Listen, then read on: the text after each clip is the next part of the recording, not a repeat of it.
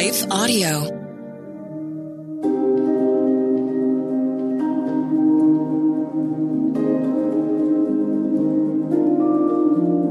Hello. Thank you for listening to Your Daily Bible Verse, the podcast that examines one verse each day to learn more about God and His will for us. I'm your host, Jessica Van Roekel, and after this short word from our sponsor, we'll continue our Journey to Easter series with a discussion on Mark chapter 14, verses 17 and 18.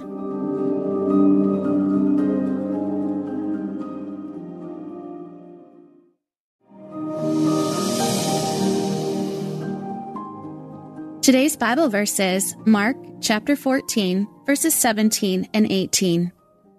When evening came, Jesus arrived with the twelve. While they were reclining at the table eating, he said, Truly, I tell you, one of you will betray me, one who is eating with me. Have you ever been lost in hindsight? Hindsight is the understanding of a situation only after it has happened. It's like trying a new experience, such as rock climbing or performing in a musical. Insecurity or fear can cause us to hold back. But once we commit and follow through, we discover conquering our fears is worth the adventure that awaits.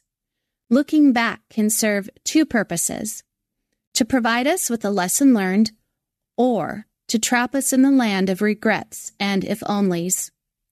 Hindsight bias happens when we look back at an, at an event where we could not have predicted the outcome, and now we think the outcome was easily predictable. Yesterday, Carol talked about the Last Supper with Jesus and his disciples. I have often wondered if they fully knew it was the Last Supper with their friend and teacher, or if it only became obvious in hindsight as the events of the next three days unfolded. Today, we will talk about Jesus' foretelling of his betrayal. Jesus had no need for hindsight because he knew everything that was and is to come. Today's passage reveals the disciples and Jesus reclined at a table to eat and drink.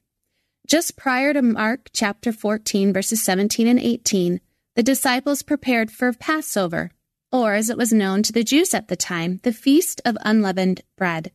It was customary to sacrifice a Passover lamb to remember how God led the Israelites to freedom under Moses' leadership those long ago years in Egypt. We know this meal with Jesus and his disciples as the Last Supper. It was the last time Jesus would eat and drink with them until the marriage supper of the Lamb after his second coming. During this meal, Jesus taught the disciples on many subjects. He demonstrated the importance of humility when he washed their feet. He gave them a new commandment to love one another as he loved them. He even foretold Peter's denial, which Peter denied he would ever, ever do. Then Jesus went on to preach one of the most beautiful sermons about how Jesus is the way, the truth, and the life, and that believing in him is believing in and knowing God. Jesus warned them of persecution and encouraged them to remember his teaching. He promised them the Holy Spirit would come to comfort them in their time of sorrow and what the Holy Spirit's work would be in their lives. Jesus reminded them that he has overcome the world and that his Father is with him always. All of this teaching happened after Judas left to betray Jesus.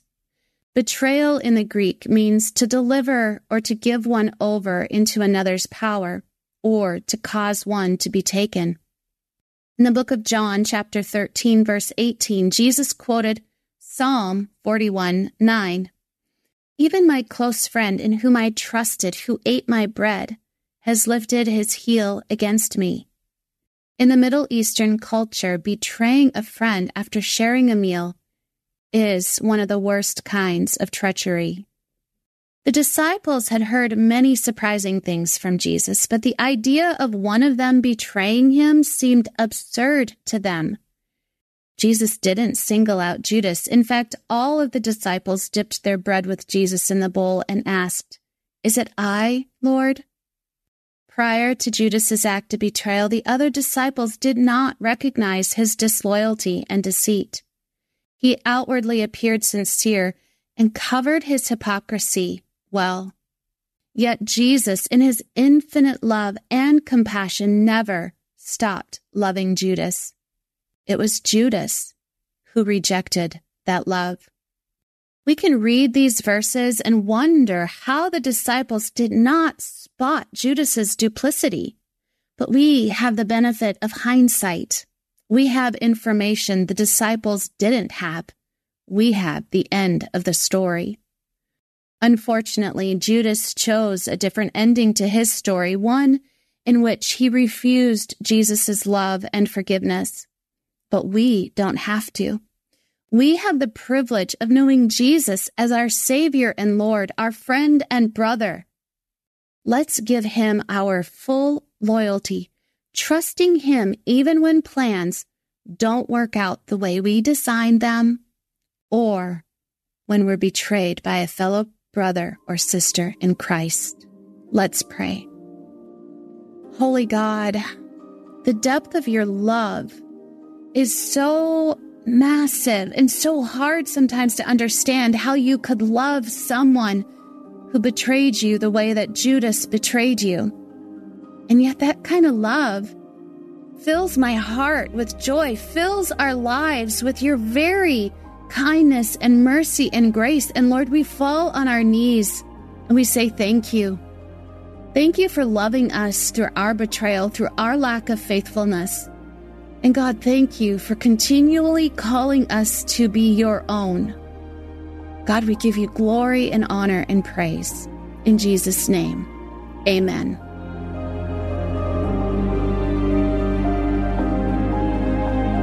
Your Daily Bible Verse is a production of Life Audio and Salem Media. If you liked what you heard today, please take a second to rate and review this podcast in your favorite podcast app so that more listeners like you can find the show. For more faith filled, inspirational podcasts, visit us at lifeaudio.com.